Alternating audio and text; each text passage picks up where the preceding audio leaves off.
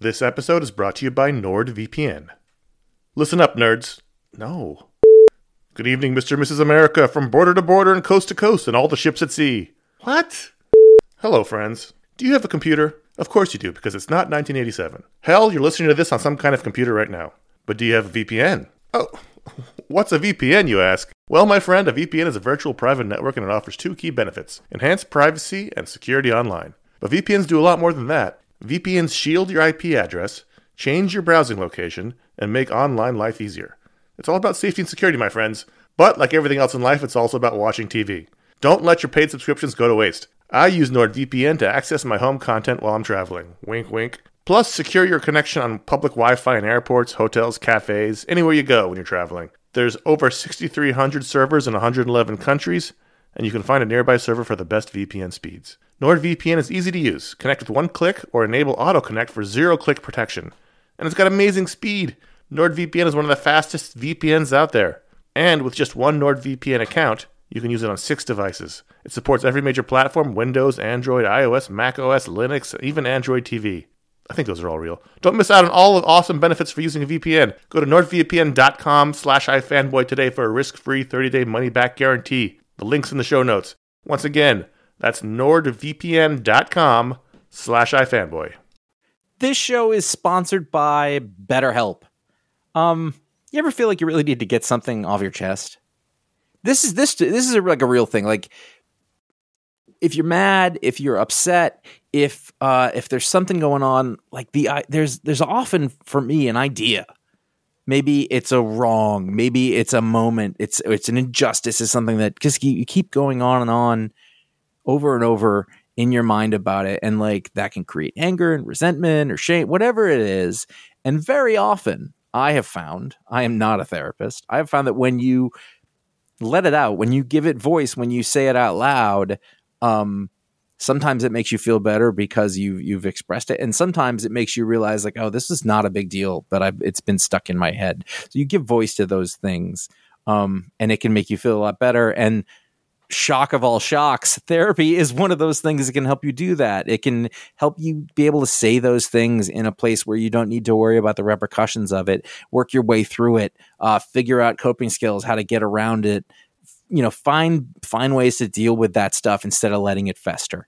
Um, if you are thinking of starting therapy, uh, if anything I said sounds familiar, you're like, oh, maybe my life would be a little better if I could deal with that kind of thing. You should give BetterHelp a try. It's fully online, it is convenient, flexible, it is suited to your schedule. That's the idea. That's what they're going for. Um, you can fill out a brief questionnaire to get matched with a licensed therapist. That's a big deal. You can switch therapists at any time for no additional charge. That that personal connection, I believe, to be super important. Again, I'm not a professional.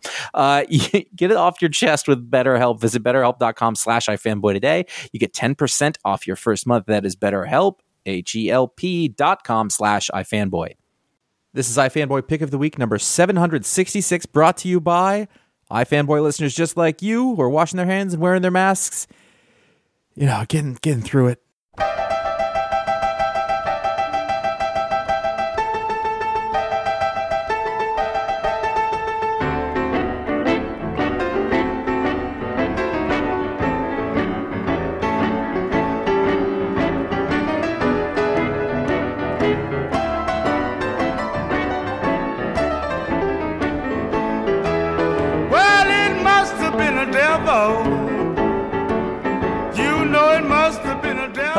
iFanboy Pick of the Week, episode 766. I am Josh Flanagan, and I am here with my co-host Connor Kilpatrick. Hello. Connor, how Hello. how are you? Getting through it, Josh. Yeah, Only, only way I know how. That's just a little bit more than the law will allow. still standing. I'm right here, you sons of bitches. Yeah, you know, up and down, up and down. We are iFanB. iFanB. NBA. iFanB is our sister site. It's a spelling bee uh, show that we do. FanB.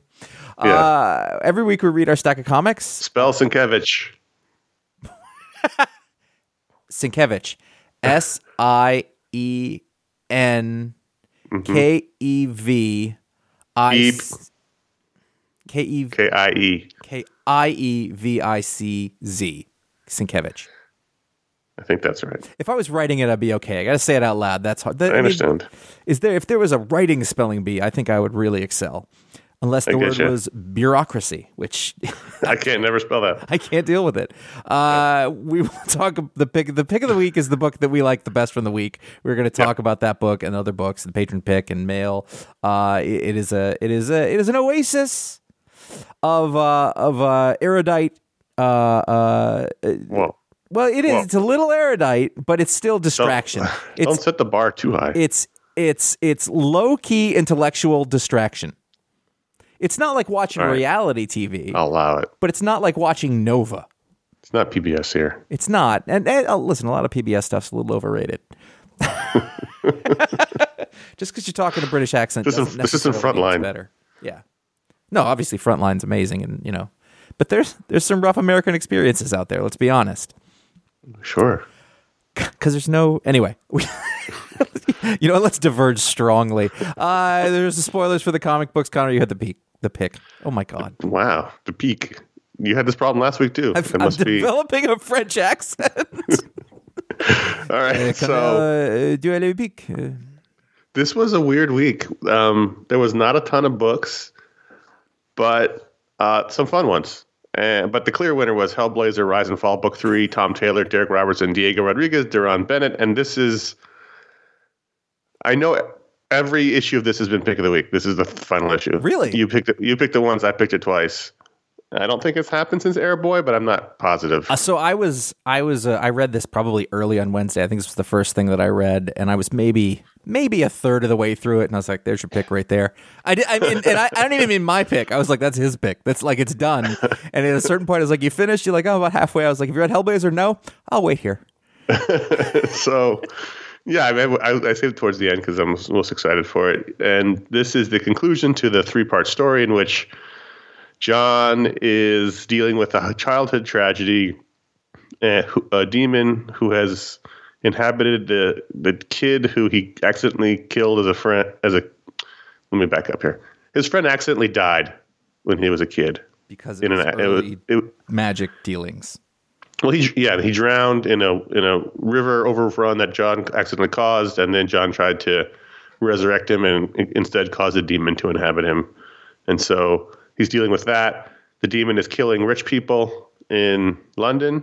That's been the sort of murders in the background, and so John has teamed up with the devil, and his old child, childhood friend is now a cop, to and Chaz, because this is like the new continuity. I guess It's a Chaz better is world alive in which Chaz is alive. and they're trying to stop the demon. And this was just it's been incredibly fun. It's been funny. It's been dark. It's been light. It's been all kinds of things. There's been fun romance between the devil and John and um you know, creepy demon stuff. I I just this has just been a hell of a fun ride. And you know, between this book and the the, the Hellblazer series by Si Spurrier, I've become, you know, like a Hellbla- Hellblazer guy this past year Yeah, it's true. which is which has been a lot of fun. I I've always you know liked the character, but I haven't read him at this regularly ever. So this has been a lot of fun. I the devil stuff was terrific. If it's just the devil and John hanging out with his buddies at a pub, it would have, it could have been pick of the week. And then you add in the layer of his father here, Oh my god. where John has to go uh, back to his childhood home to, and his to deal with his dad and their relationship, and that was really great too. And it turns out his feelings about his relationship with his dad were the were the sort of secret weapon to defeat the demon, and an, extended tribute to Liverpool. So the, the football club, and it was just it was really fun. It was really fun. Yeah, I mean, as I sort of flip through it now, I'm looking at all of these scenes that, like many of them on the like the the plan that that Constantine and the devil have to to you know trick the demon into moving to somebody else and try to save the kid and just all of the things. Um, you know, then you see the giant, you know, and he's he's just the he's a demon. He's a giant, muscular, horned, goat-legged, you know, red winged, you know, like we like we think of. Yeah, yeah there's like there's not and, and in, in this instance i think that that's sort of very ba- even the devil has sort of just the traditional devil look but you know it, it worked So nice suit, nice cut suit, Yep, it's true. Uh, the- English cut. but boy, the the whole scene. I mean, it was the three pages with the father, four, five pages with the father that really sealed it for me because I thought, you know what, in all of this time in the Hellblazer stuff I read, I don't think we, I've seen. I don't remember this happening. I don't remember a scene with his dad that wasn't like a flashbacky thing. I was like, oh, he's alive. Then it's just this guy who comes to the door, and and the devil's like, huh, I thought there'd be more of you, more to you, Yeah. you know, and like just little bits like that. And his dad's a prick, and he smacks him, and on a page turn, and that really works out well. And then the devil takes him in the other room, and, he, and then the dad comes out and he's like, "I'm really sorry, I was wrong about everything." And it's just this. It, it's a little like Ghostbusters 2 that the way that they defeat it is with good feelings. So in that Yeah. they use "Your love is lifting me higher" and the Statue of Liberty walking down the street. This he leads the devil and a John who just felt great about what just happened to his dad to the football pitch where he felt the best, and that's how they defeat the demon. And then John gets fucking angel wings. It was a lot. It was a lot, and that's not even. And then it wasn't even over. No. If, if if I had any, if I have any tiny uh, uh, argument or complaint to make about it, the only sort of loose end, which they did, but uh, like the kid. Uh, who had been possessed by a demon and therefore now not aged for 40 years. That that was kind of an afterthought. Yeah, we gave him to his family. They're fine with it. And I was like, all right, we're just not going to worry about that. Yeah, whatever. They thought their kid was dead for forty years, and he's still eight. So Yeah. okay.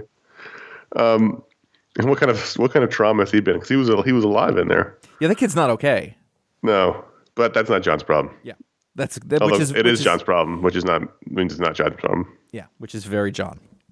Uh, Um, yeah. Yeah, this and then the Darick Robertson stuff is so evocative. He, you know, he has that style. Everyone's a little dirty, big eyes. Feel like everybody smells really bad. and A little drunk.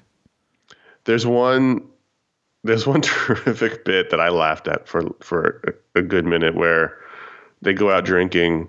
He and he and Chaz and his old friend and they just sort of dump Chaz at the door of his house and passed out. He's like, "It's fine," and then Chaz's wife opens the door, and there's just the look on John's face, and the, and the panel is, "Oh no!" He's just like no demon has ever scared John that much as Chaz's wife opening that door, and it's just the, the cigarette hanging down off his lips, the bug eyes, the "Oh no" caption. I just. I just laughed for a good minute. It's a great drawing. You- You, you- know, Yes. Darick Robertson's amazing. Well, uh, to, to talk about him, you know, I it's kind of shocking that he's not a British artist. yeah. In that, like, the way that he does stuff, like, there's no way that he didn't come up on a steady diet of um, 2000 AD or something like that because this is like the way that he draws. I think him and Steve Dillon are two of the best people at drawing drunk people. There- it's very subtle, but there's a there's Yeah. a a lean. There's a very slight like there's the eyes that are like, hey, what's going on? You know, like it's it's hard to put a finger on, but as you flip through the last sort of chunk of these pages, it's right there. The half lids, you know, the, mm-hmm. the general sort of like everything's going to be fine, contentedness. You know, he does that. He does angry. He does creepy.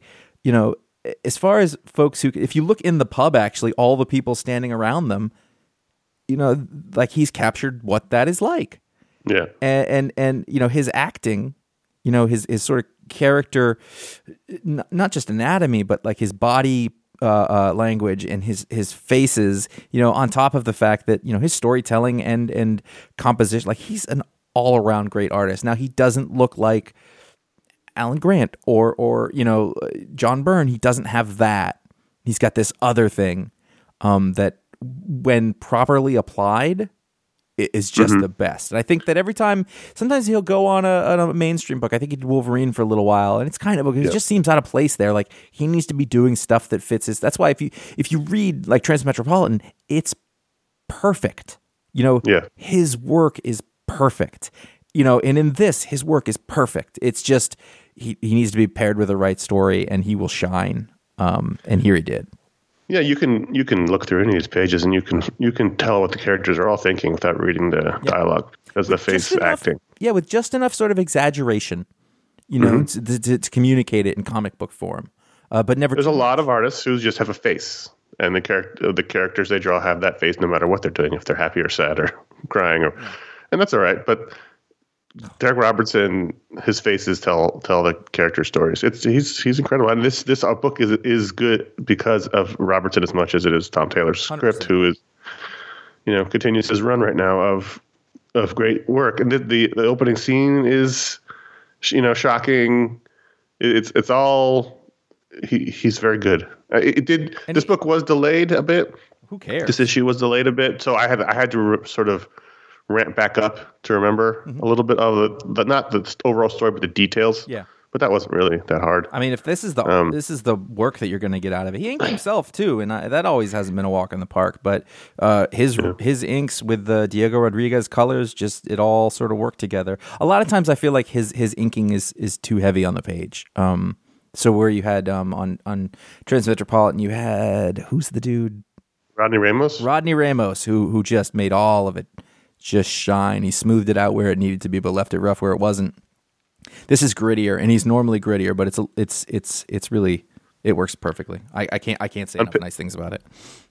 On page nine of your digital reader, um, I guess in white collar jail the bars are really far apart, so you could just slip right through them. I guess that's Well, they assume that the white collar people are all fat on their own. like like that guy. He's not getting through them, but No. the the bars radically change their size from page to page. Like that, where he's talking to John, they're really far apart, and the next page they're really close together. That's right. That's fun. Anyway, I, this was terrific. It's really fun. You don't have to be a big Hellblazer fan to enjoy this story. It uh, tells you everything you need to know, which it would- including it, it'd be great to have the de- the devil on your team It would. because the devil doesn't really overdo it. Only uses his abilities, you know, at the right moments. He's no amateur. Right. He's not. God, I just the scene with the dad was so great. Everything from the dad on was just terrific. it wasn't uh, bad before that, but man, you know, beginning, middle, and end of the story. It's funny. I think that we talked about Tom Taylor. Like, it's great when he has these whole worlds to build. Well, he got three issues of this, and he still he did the thing. Yeah, I mean, because it's it's what we talked about. It's it's the classic version, right? It's not. It's, it's this is a black label book, so it's out of continuity. Not that there really is a Hellblazer continuity right now, but uh, you know, it's just it's just the classic Hellblazer story. It's doesn't worry about anything. So That's great. I'm gonna. I'll do. Here's the thing that I, I've. Anybody knows Tom wants to put him in touch with me, that'd be fine. Just saying, Um, because it's you know I maybe have tried. I don't know. you'd like to talk with him. Yeah. That's what I'm saying. So I didn't read this book till after the pick because you had put it into the script. Yeah.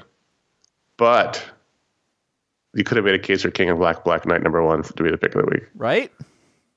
Simon Spurrier, who just mentioned, Jesus Saiz Cory Petit, and this is a one shot uh, King in Black tie-in featuring the Black Black Knight, who, as we as we mentioned, every time the Black Knight shows up, was one of my favorite characters as a kid, and he was a mainstay in the Roger Stern Avengers era in the '80s, late '80s, early '90s, and uh, I always loved him. He was I don't know why he's just a knight with a cool black sword called the Ebony Blade. I didn't know anything about it. They didn't really play up the Ebony Blade too much back then No.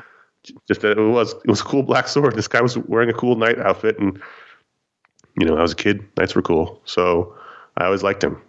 And uh, here, they really sort of delve into the. Um, he's kind of the Booster Gold character, I think. Yeah, I'd say that's about right.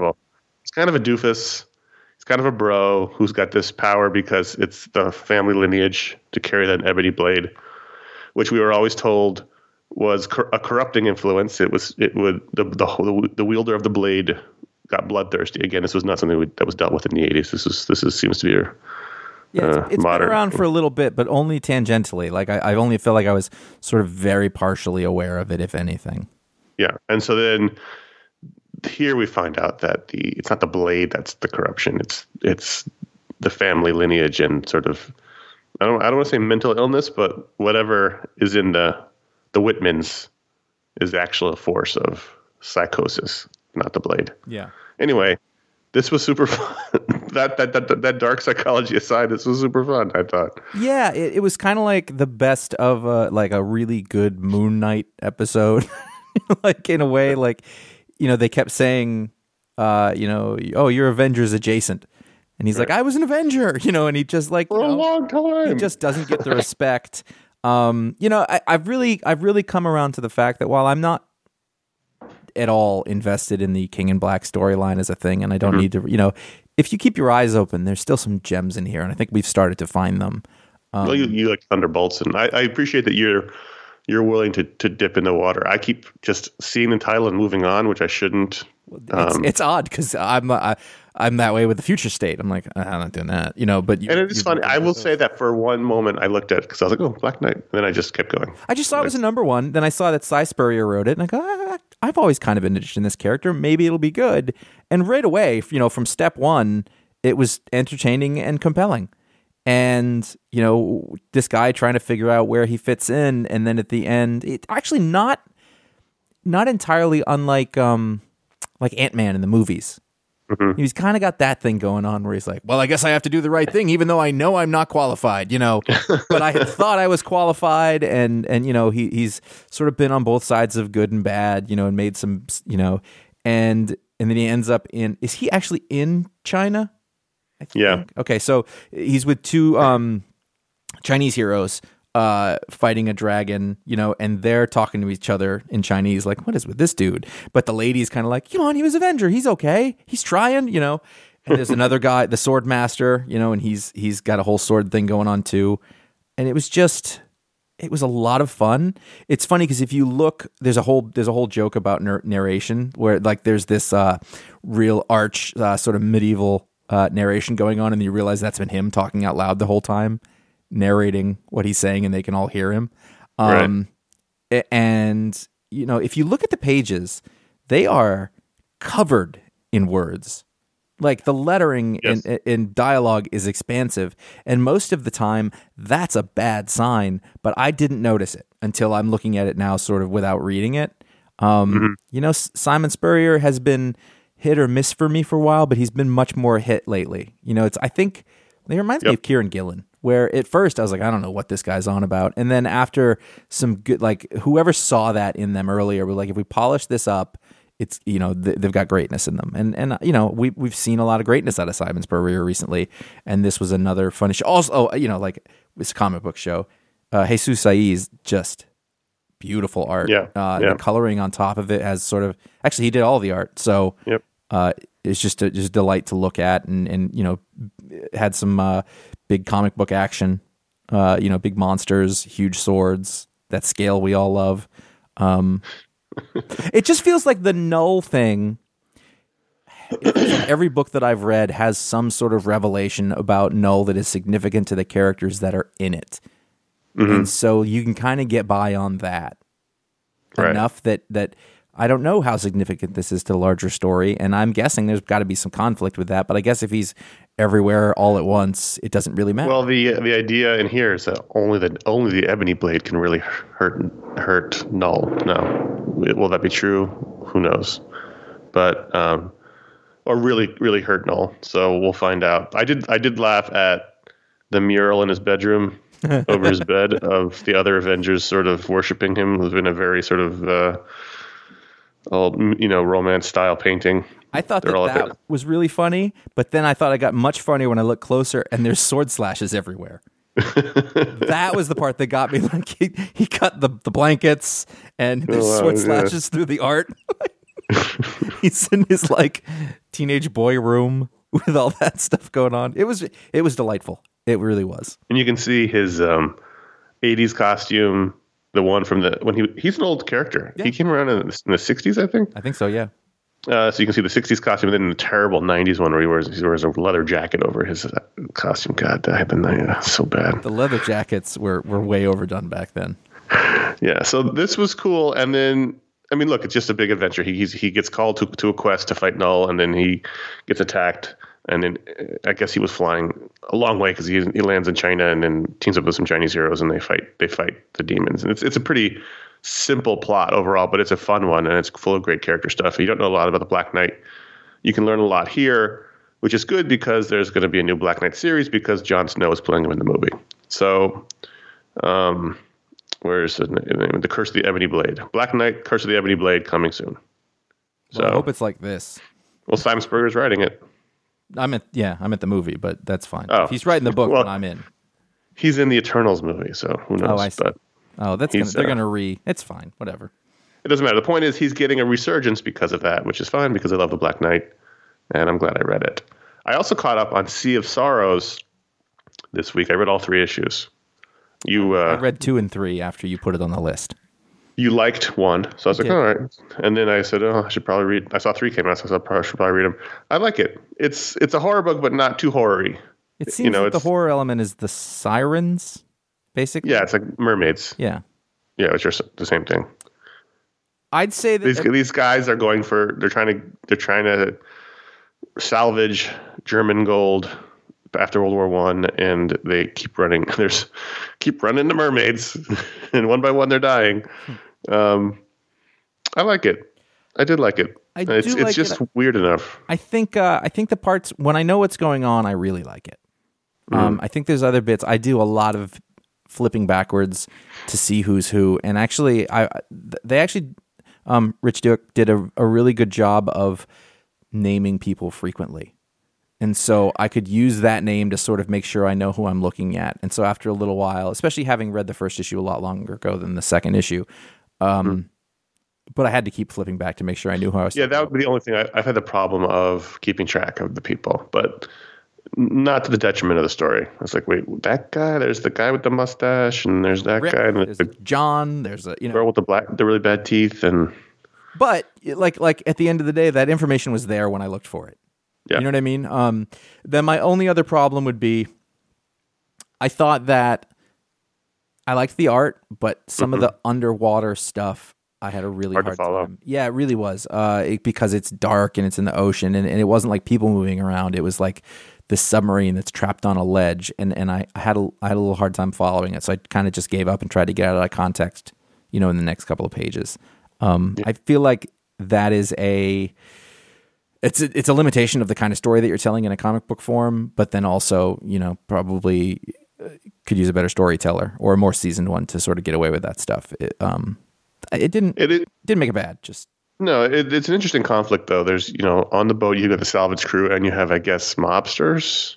yeah, It's a little unclear. Um, I guess does the captain owe only money?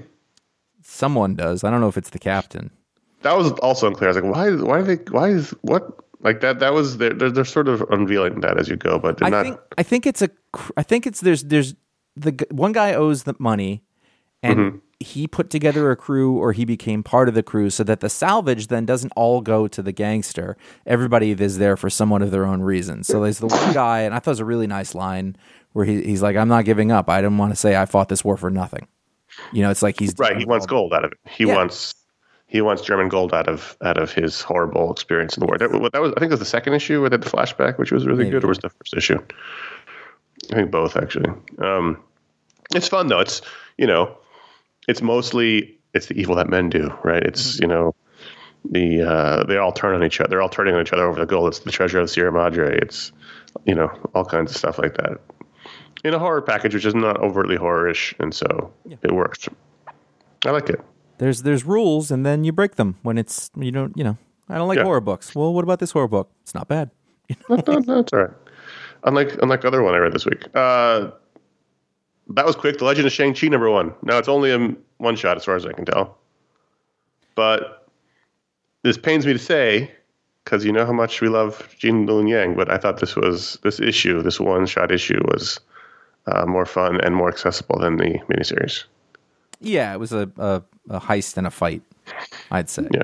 It, it it just wasn't bogged down in the in the lore of Shang-Chi. It was just here's Shang-Chi having an adventure, and I really liked it. It's uh, Alyssa Wong wrote it, Andie Tong drew it, Rochelle Rosenberg and Travis Lanham on letters, and he's in London, and his ex from the miniseries says, I need help with this situation in the British Museum. There's a sword that you need to get because it's too dangerous to have out and display. When you stab someone, it steals their soul, and he goes to get it, and Lady Deathstrike is there stealing it, and so they fight.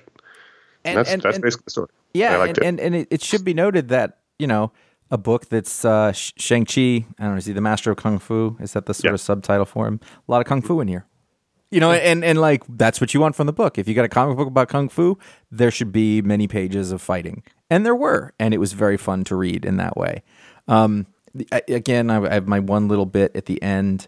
Um, she stabs him with the sword. He punches her out the window. He breaks the sword. Yeah. Breaking the sword saves everyone's souls. Right. And then he looks up at the shard, and then we see at the end that she's holding that shard. And that, that Yeah, so it I looks- just it figured it out actually. But Looks when like I was yeah, it looks like the, the top part of the sword went out the window with her. Because he only has the bottom part when he's holding it. yeah, but it's still inside, and she was gone by then. No, I mean when he he he's standing at the window and he and he, he says crack and hits the sword. It, I, I I I think the, the only thing that makes sense is the top part of the sword went out the window. Right. That is not she- clear.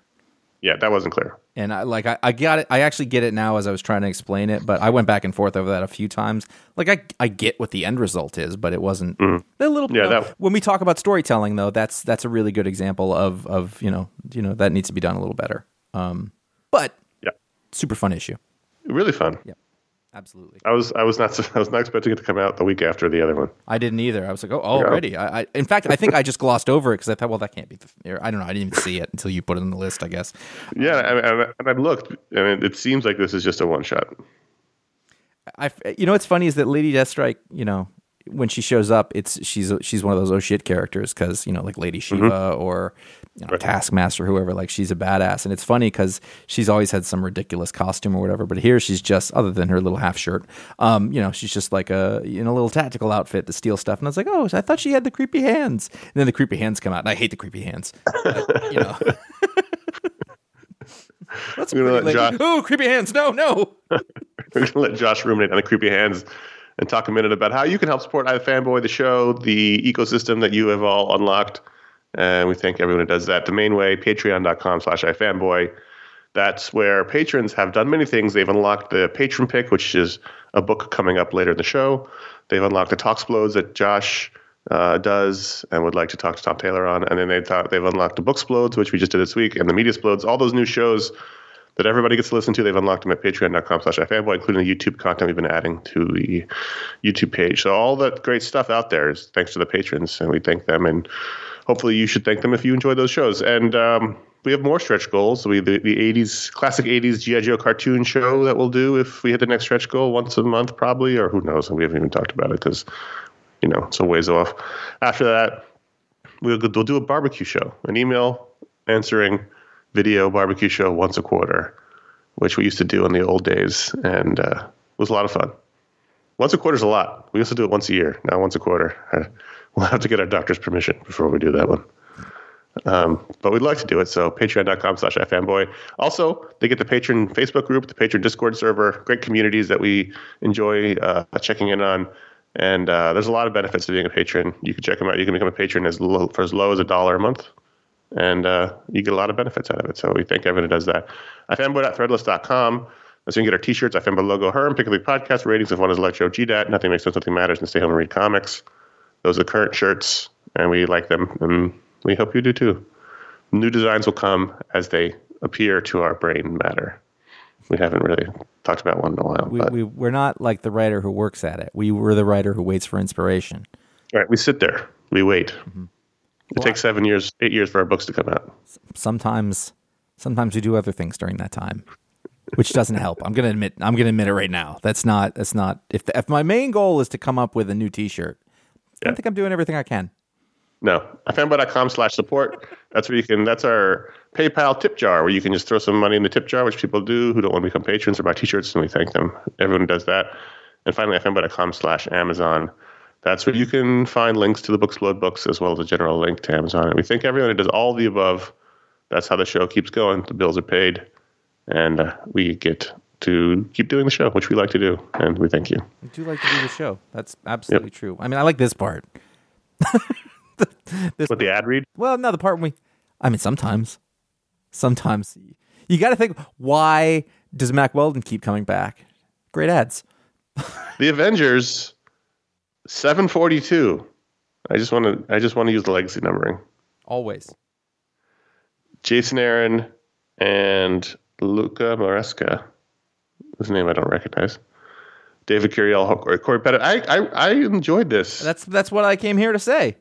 Yeah, I I've I've actually kind of dug this little storyline because basically it puts all the, all these different Avengers in a little pocket world, and they you know they have to fight each other, but nobody really wants to win except there's a couple of wild cards in there. Um, Shang Chi and Black Knight in this I issue. really dug the Captain America Shang Chi part. You know, Yeah. where and there's been this. I've been noticing there's this thing where Captain America has really not been the leader of everything. I know that's that's obvious in this, but it I think it sort of extends to the movies too. Is that like he's he's he's the conscience of everything, and he's the soldier who's going to do like he's your field general more Right. than he's the leader guy, and and so he was like. Well, this is the guy who should be it. Like he doesn't, he doesn't need to take the reins and be in, in charge of everything. And I actually really like that. I think it's kind of interesting. Um, the and then the, the only other thing is that you know we always talk about these these like uh, legacy things that everybody's trying to put in like these long mythologies that existed that Yep. we never knew about right. and as long as i ignore that here totally fine you know because i was like oh, okay it's been a, no no we don't Yeah. why do i know her oh yeah then the end was dumb Yeah. So the Phoenix Force has come to Earth and it's infected. Like Josh said, it's, it sends all a bunch of the Avengers to this sort of pocket realm to fight. And they're all infected with the Phoenix Force, so they're all like Phoenixified versions of themselves. And like over the overall, I'm not super into, but I liked this interaction with all the heroes. The only the only negative I'll say about this issue is I need some sort of roll call because oh yeah there's just a there's just a dude with long hair who I didn't know who that was. I didn't know who the, The woman in the purple outfit was. yeah, like yeah. I was like like, jane foster was in there but she was just jane foster i guess Yeah, I didn't know who that was until someone said you were you stole Thor's uh, hammer, and I was like, oh, that's that's what that's Jane. Like, I just need some help here. and then to further complicate things when they're in the fight mode they They're have all different new outfits yeah Right. So it's like, give me a caption, give me a roll call, give me a, a bunch of heads in the cover, like in the old days. Give me something. who is in the purple did we figure it out I don't know. Is it is it Jessica Jones? I have no idea. maybe I literally have no idea. I I, thought no it was. idea. I thought it was uh, Kate Pryde. is is it. Kitty Pryde? I, I don't think it is. I think it's more Oh, likely. oh, oh, oh, is it? Is, oh, it's um, it's She Hulk. Oh, It's She Hulk. that's not Yeah. clear. No, Uh, uh, uh, She Hulk. She Hulk shows up later on.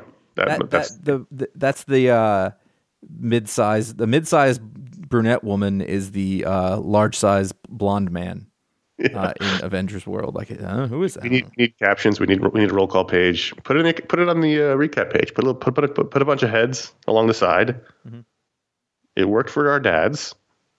That's how Dad Uh, did it. so, um, you're not reading Firepower. Speaking of more kung fu, you re- I think you really should.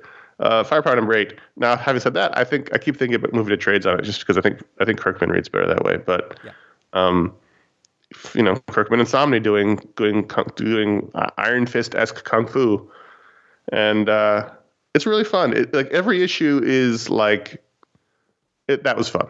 Nothing, hardly anything ever happens in it where you're like, damn, that's amazing. I need to talk about the show. It's like that was a great little issue, and then you move on because Kirkman's stories kind of move at a breakneck pace, and uh, it's it's almost like you know when you used to read the trades, you never could tell when the issues broke.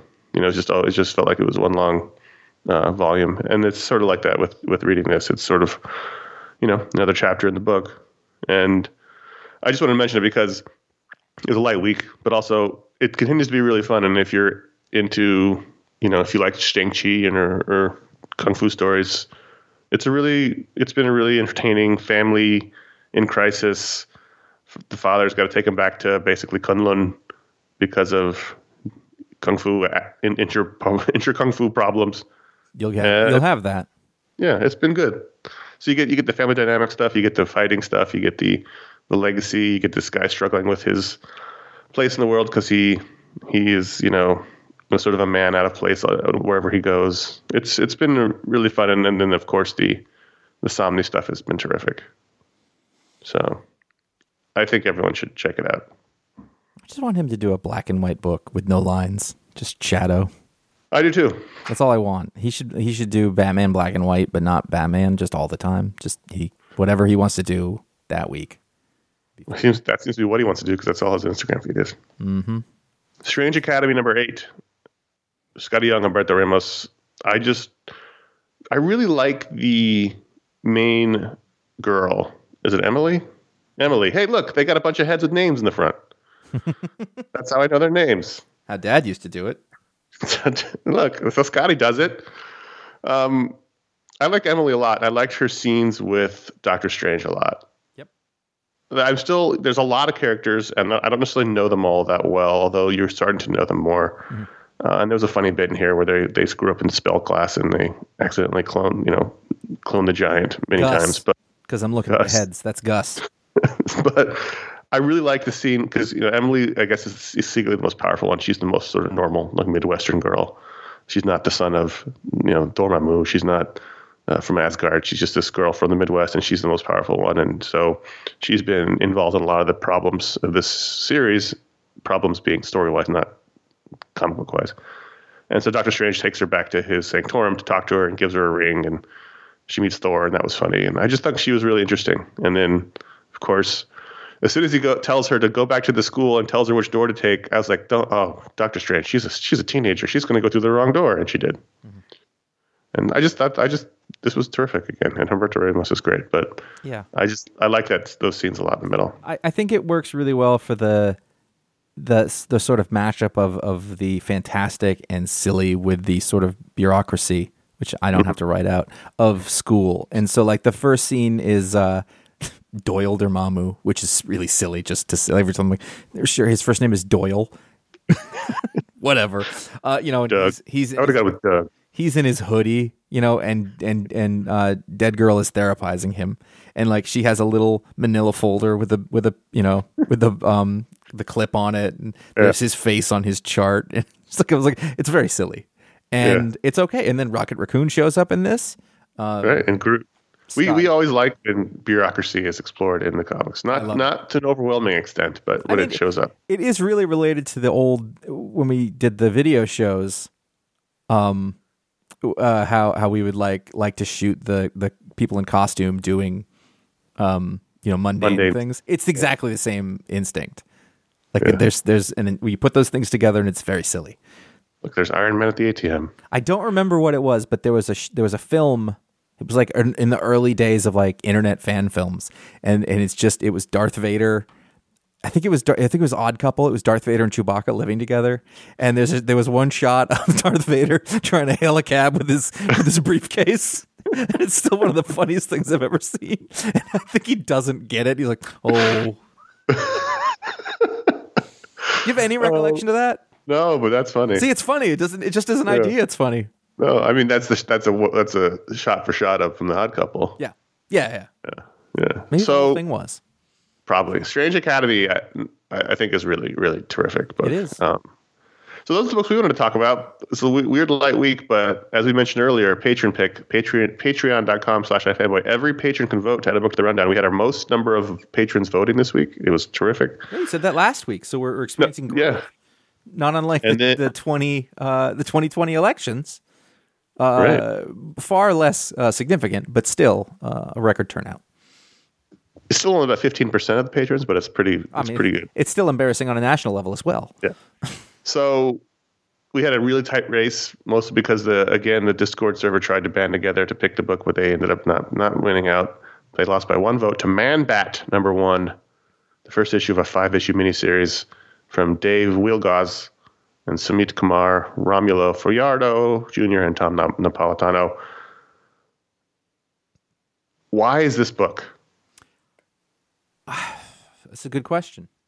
I I mean I'll, I will start with my general impression of this, and this will be my review. Is uh, it was fine. It wasn't. It was actually you know, pretty good, pretty well I, I done. thought the art was good. but I thought don't the care. The art was good. I really like the Batman. But like as Yeah. as far as like solving a problem of storytelling or exploring a character that I just I'm not interested in it. It's the same as the Lizard. I don't really care about that character, which is exactly the same. You know, like we, Same character. Yeah. Yeah, there's all these uh, analogs that sort of exist in both DC and um, and Marvel, and then eventually some Image book.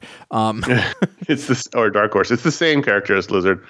So uh, you know, I don't know if you know this, Josh, but I'm I'm a big Batman guy, and um, but I never never cared about the Man Bat. I don't like I don't I don't like the man. I just don't care. I That's I just, really it. I don't even not I- like it. It's it's just I just don't care. It, it's I've never cared about Man Bat. Even like I remember one of the first episodes of the animated show was Man Bat, and I was like, oh, even as like a kid, I was like, damn it. But and and I think ultimately it's because like Lizard, I think you just said this. uh, It's basically the same story over and over again.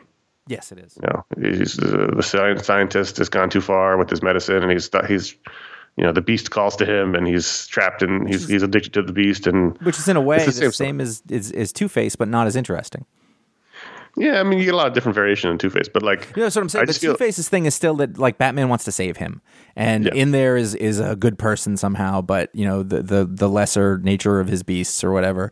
And it's the same. That's exactly the same. But uh, the the backstory, everything behind Two Face is more interesting. It's more psychological. This is more just like here's this animal going crazy, and you got to take him down, and then try to talk to him, and then that doesn't work. Um, but all that said, like I thought, um, I thought it was really well written. I thought it's not a bad comic. No, it isn't. I thought the storytelling was was strong. I thought they they got a lot done in there. I learned a lot about the character. I thought the dialogue was very good. I liked Batman in this sort of being forced to make the hard choices. I just don't care, and that's not even the fault of the comic book. No, it's just I don't like Man Bat. Yeah, I really like the way Batman was drawn in this. I, I just I thought, Sort of, ang- sort of angular and yeah, it's just, just yeah, tall and skinny. just a little more uh, yeah uh, impressionistic. I think. It actually looked a little bit more like throwbacky to an other era. Mm-hmm. You know, he's not like this bruiser. I mean, he's muscular, obviously, he's Batman, but he's not like this giant person. He's just sort of like this dude, Mm-hmm. um, which I liked a lot. He looked almost as, a little Matteo Scalera in the Batman, I think. Yeah, I can see that. That's really that's really good. So, Um, what he, so what Sumit Kumar is saying, I will not stop it. and so, That's an old joke. You have to. actually, Matteo Scalera is not stopping it. He's currently drawing a Batman book. No shit. Um, yeah, the Harley Quinn Black Label one. Anyway, uh, then the you know the cliffhanger is the Suicide Squad shows up, which I don't care about either. yeah, so, yeah, I know. I was like, that didn't help. it's not. oh look, Harley Quinn. So, um, not mad at the patrons. I I did. that There was there was worth in reading it. I just didn't ultimately care. So that means out of five stars, I'm giving Man Bat two and a half stars. I was gonna say three, but I think if we're we're cutting, I'm, I'm gonna give it three. I, I think uh, I, I I assume that there's people out there who like Man Bat, and if you do, Yeah. then I think this is a pretty good run at it. Yeah, yeah, yeah. But but you know, be aware you've read this before. You know, like you, you've done Yeah. this. I was thinking there was a, ooh, it was a Spider-Man story, and it was the Rhino. I want to say Joe Kelly wrote it, uh, and I think it was a very similar thing where like he lives with his girlfriend. You know, and, and there's always there's always a thing where like the super weird, you know, super villain has this like nice sweet girl that he he's Yeah. back at home and then he disappoints her or whatever. And, that's that's I was like, Sandman. They've all that. That's Yeah. That's a common trope. so again, like that's been done before, and you know, but I, again, like the stuff that's sort of planning around, like she's like, she's basically was like, I'm leaving you, and and that you're self centered and you keep doing this, and and then she and you turn into a bat. yeah, I mean th- that really is the key. Like you can say all the other stuff around it, like you're not paying attention to me, but really it's the fact that you're a bat monster. I think you, you shed everywhere. Mm-hmm. You're scratching up the walls, just constantly screeching, bringing novel novel viruses into the house. We we haven't even talked about the guano. yeah, so there's all kinds of problems. It's not just the leaving the toilet seat up and being inconsiderate. It's the screeching. Yeah, I'm so go let's. three. So, so- are you going to stick with the miniseries? Are you going to read all five issues? No, I'm not. No, me either. So thanks to the patrons, patreon.com slash FM. I was kind of hoping they'd pick Avengers Mech, what Mech Strike, whatever, just because I felt like that would have been silly. But But not, not enough. something- Not enough for either of us to read it on our own. It should be no. no, no, no. I wanted to be forced to. You know what's funny is because there were so few comics this week, I actually read extra. Like I read stuff that I wouldn't have normally, and I went back and I, I sort of chipped away at some of my backlog. I was like, well, I guess I have time for this now. So I was into reading comics, Yeah. but but uh, just there weren't a lot of them this week. But I cleared, I, I cleared my backlog out. It was nice. I enjoyed the backlog. yeah, that's not that is always nice. It doesn't feel So, like we said, Patreons, the, not the Patreons, damn it. Patrons can vote to add a book to the rundown, but if you give it a $5 higher level, you get rewarded on the show live with the superpower of your own, you you can take and, and run with and be free. Like like these two fine gentlemen. Stephen Spotswood can instantly uh, relieve any muscle or tendon tension with a mere touch. Ooh. No massage, no anything like just boom, and it loosens up. It just oh, and you go back Ooh, wow. to what you felt like before. It's The before times. yeah. Yeah. When everything didn't hurt. yeah, Daddy, Yeah. pick me up. Here's the thing about that. I would love to. Yeah. Yeah. Here's the thing, I, by I the way, like just just four or five spots for Stephen. tangentially, what I have found is that there's a point when a child is just about 40 pounds and everything's Uh-huh. fine, and then they gain one ounce, and all of a sudden you can't pick them up anymore. That is the Okay. thing that seems to happen. It's it's right around 40 pounds. You got to get into kettlebells. I have it. It's over there, but I have I, um, tendonitis in both my arms. and I can't lift it.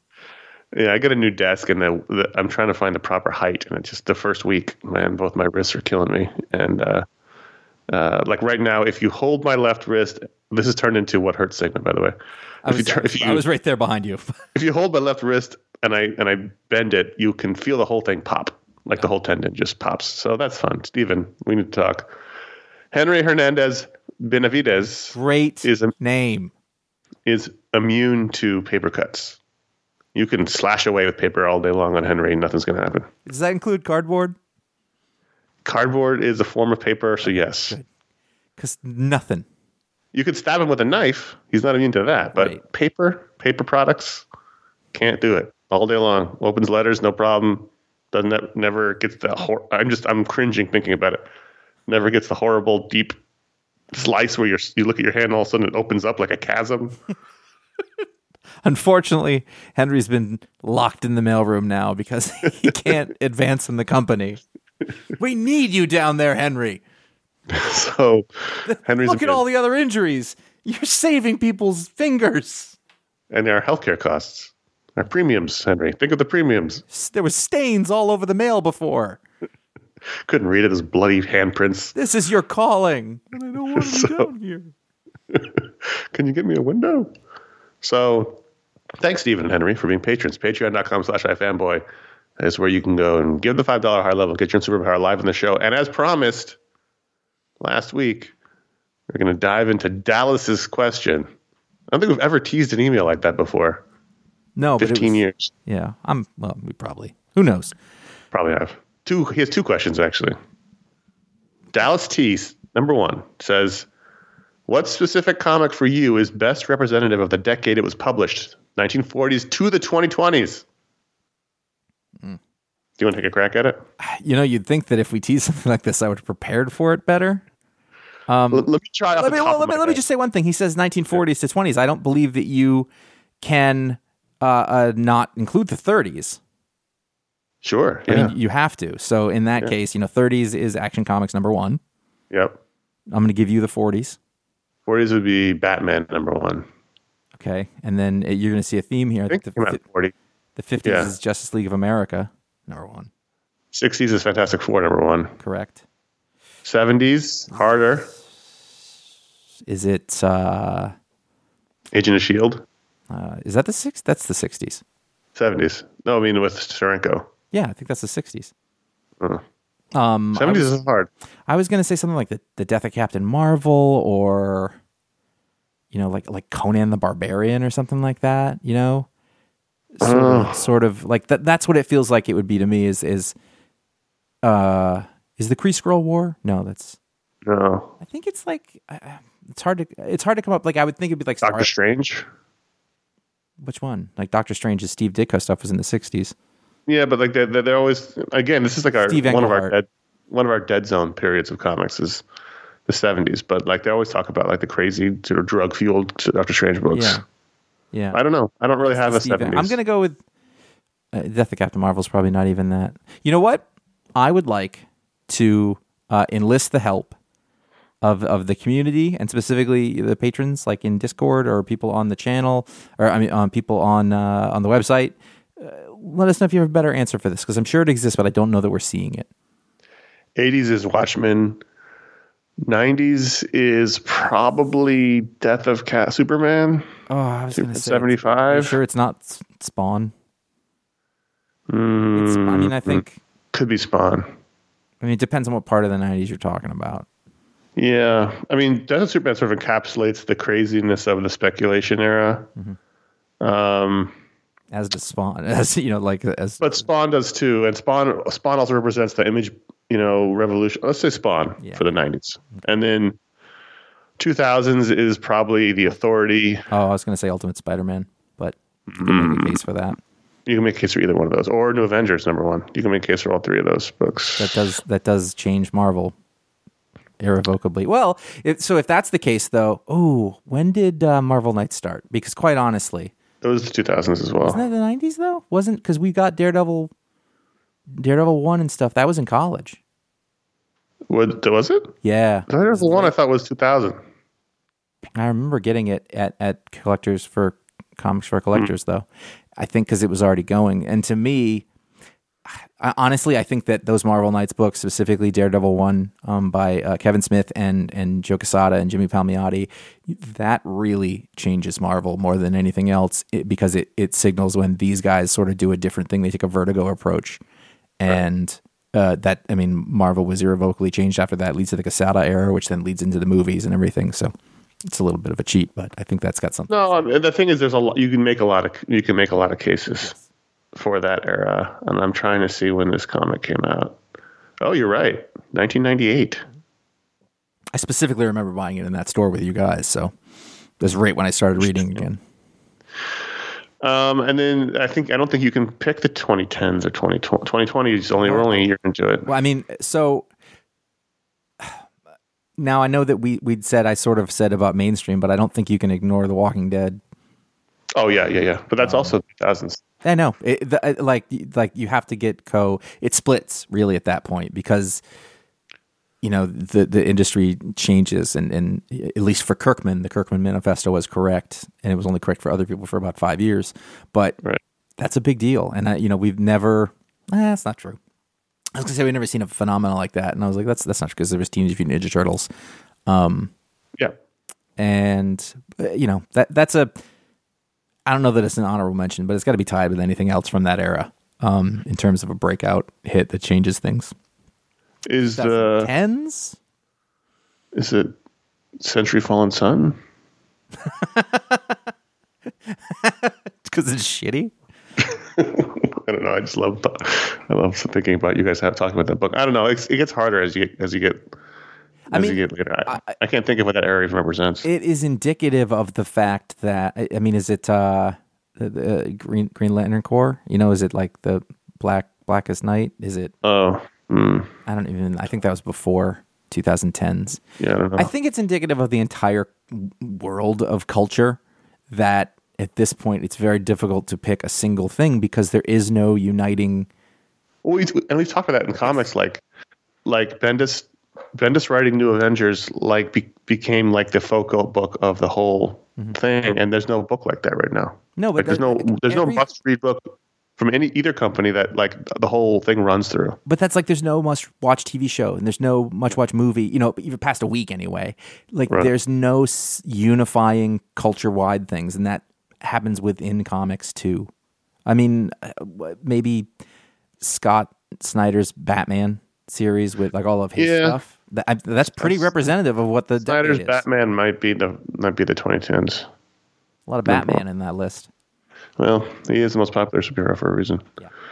Uh, his second question: As someone that began reading comics after the '90s, I often find myself put off by the style of that decade. What are your thoughts on comics in the '90s? In retrospect, are there series for you that stand up to the to the test of time? Yes. The '90s was a very wide decade, meaning there, there there's an early '90s and there's a late '90s. And there's a mid 90s. I mean, there's all those things. It's true. The comics in the early '90s were not the com- not, not not Daredevil number one, 1998. Uh, you know, and then also in the middle you had J- JLA by Grant Morrison, which was JLA not by Grant Morrison. You had Starman by James Robinson and uh, Tony Harris and uh, Peach Snaberg. You had you had uh, Preacher starts in the '90s. You have you know Vertigo, and then like like if we're talking about con- you know you're talking about mainstream superhero comics, that's one thing. Are you talking about Jim Lee and and Todd McFarlane and Eric Liefeld? That's one thing. But you know at the same time, what is happening over in eh, at Vertigo, which by the way, when I, I mentioned Daredevil 1 and Marvel Knights, they are taking the Vertigo model and in fact a lot of those artists and writers and bringing them over to mainstream Marvel Vertigo, stuff. yeah. And that lays the blueprint for what happens in the 2000s in terms of art and writing in in superhero comics. So it's disingenuous in a way to say that 90s comics had a style of art.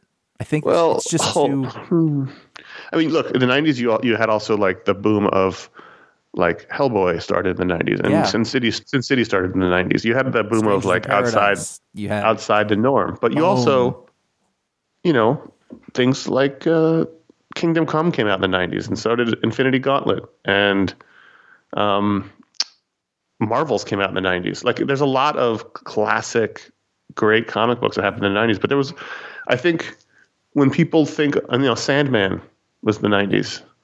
I think when people think of the '90s, they think of like the terrible fashions and haircuts, which is true, and mostly in the early part, you know, mullet Superman and all that, all those things. Um, and it's you know we talked about earlier the everyone had leather jackets all of a sudden.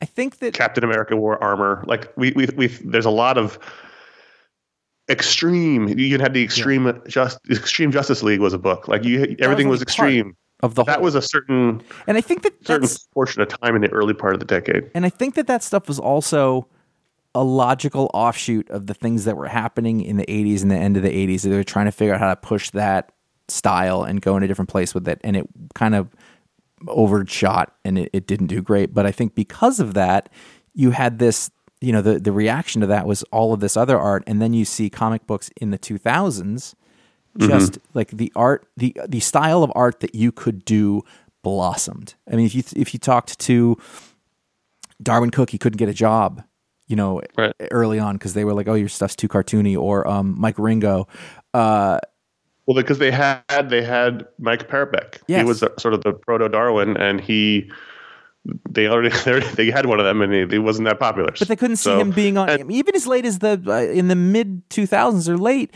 at one point we were talking to a very influential creator and we were like why don't you put this guy on this book and they're like he's too cartoony it wouldn't work and Yeah. that was very late to say that and it's clearly not true anymore. Yeah. but that all that's all an offshoot from what happened in mainstream comics early in the 90s but uh, i want to say like it's like talking about music from the music from the 90s like this it's a there's a lot you know? And the first part was definitely dominated by the grungy stuff then the poppy sort of version of that and then whatever the fuck happened at the end of the 90s you know it's a it's a line it's not It- just a the, the fact of the matter is, you can find an endless amount of terrific '90s comics. Terrific, all all time great '90s co- comics happening in the '90s. yes There's also a lot of schlock and terrible things where their their editorials trying to figure out how to get kids to find comics exciting, and then maybe that way is to make everyone really extreme and like Lobo and wearing leather jackets and. but did you Having like it at the time No, I didn't like mullet Superman, No, but but like there was certain uh, you know like I- was I was in love with Todd McFarlane. but I read all the time, image books. I yeah, love all no, that like stuff. like yeah, yeah, yeah. it worked. You know, to Yeah, you know yeah. overall, uh, I don't think it it ages particularly well, but that's anything that about you know that adolescents like at a given time. And there's also just the art styles are all over the place, just like every every every decade. But there's a ton of great comics in the '90s, a ton. We talk about them here all the time. Hey, look, we went super long on Dallas' question, so we'll get some other people next week. Contact at ifanboy.com is how you can write in. Thanks for writing in, Dallas. Just like saying it, Dallas. I think that's Hunt for October. Go Dallas. What do your what do your parents say when they're mad at you, Dallas? So, I think I've been Or to your, the or Ewing your, Ranch. or your boss? I think I have been to the Ewing Ranch, the one they used for the outside shot. Um, You, you're not going to be surprised to know that. I mean, I know what you're talking about, but I have no image of it because you didn't watch Dallas when you were other kid, did you? seven year olds didn't watch Dallas. Conor My parents were from Texas. We watched Dallas. We didn't Dallas. watch Dynasty. We didn't watch any of the shit. You're like we only watched Dallas. We didn't watch Dynasty or Falcon Crest. Hunter. I loved Hunter. Exactly. This is what I'm getting. Hunter at. never arrested anybody. He always shot him. Worst arrest record in LAPD.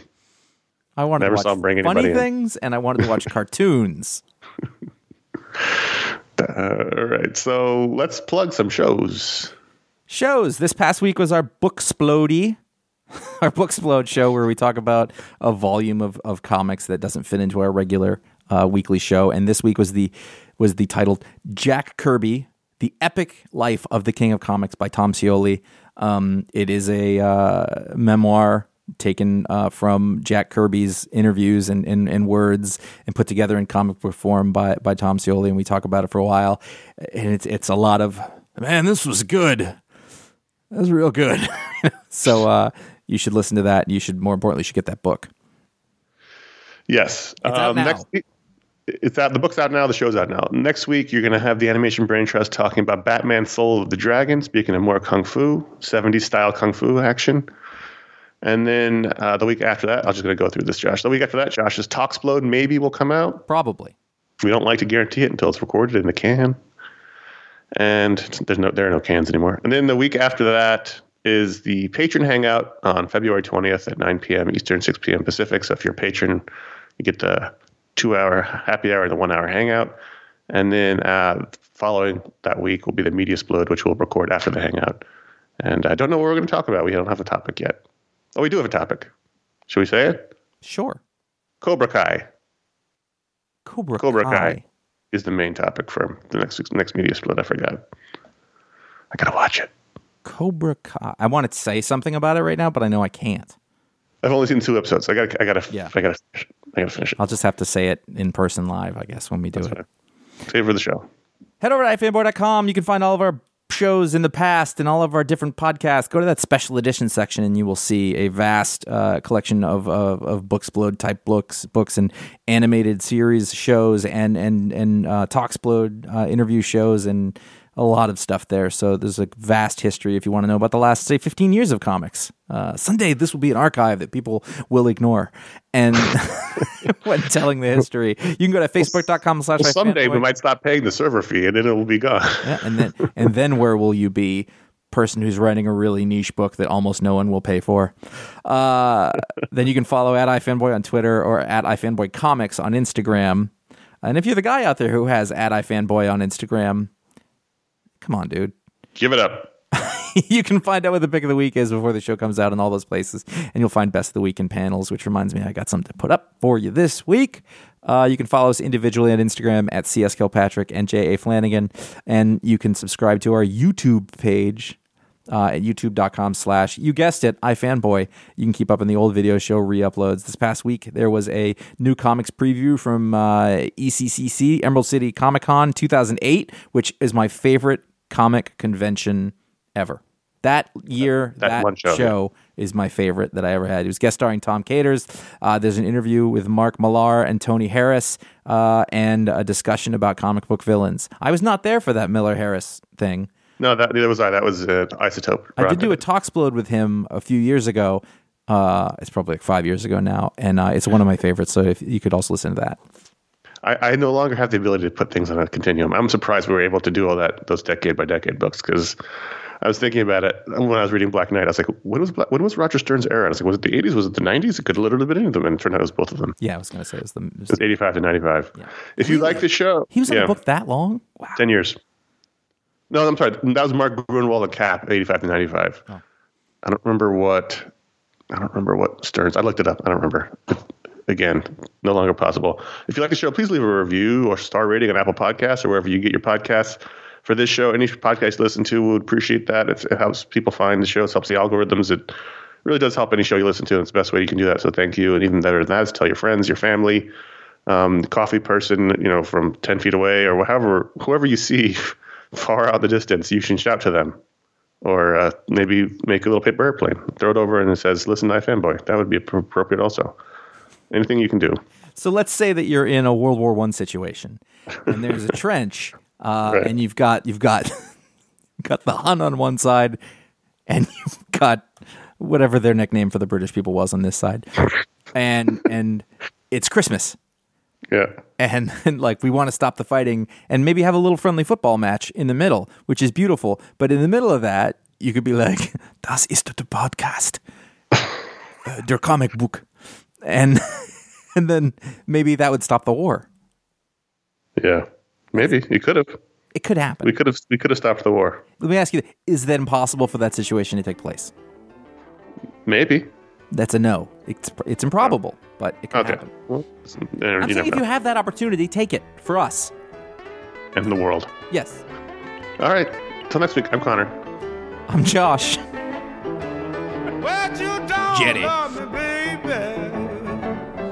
If you don't love me, woman, uh, if you don't love me, baby, if you don't love me, woman, why don't you let it be the devil?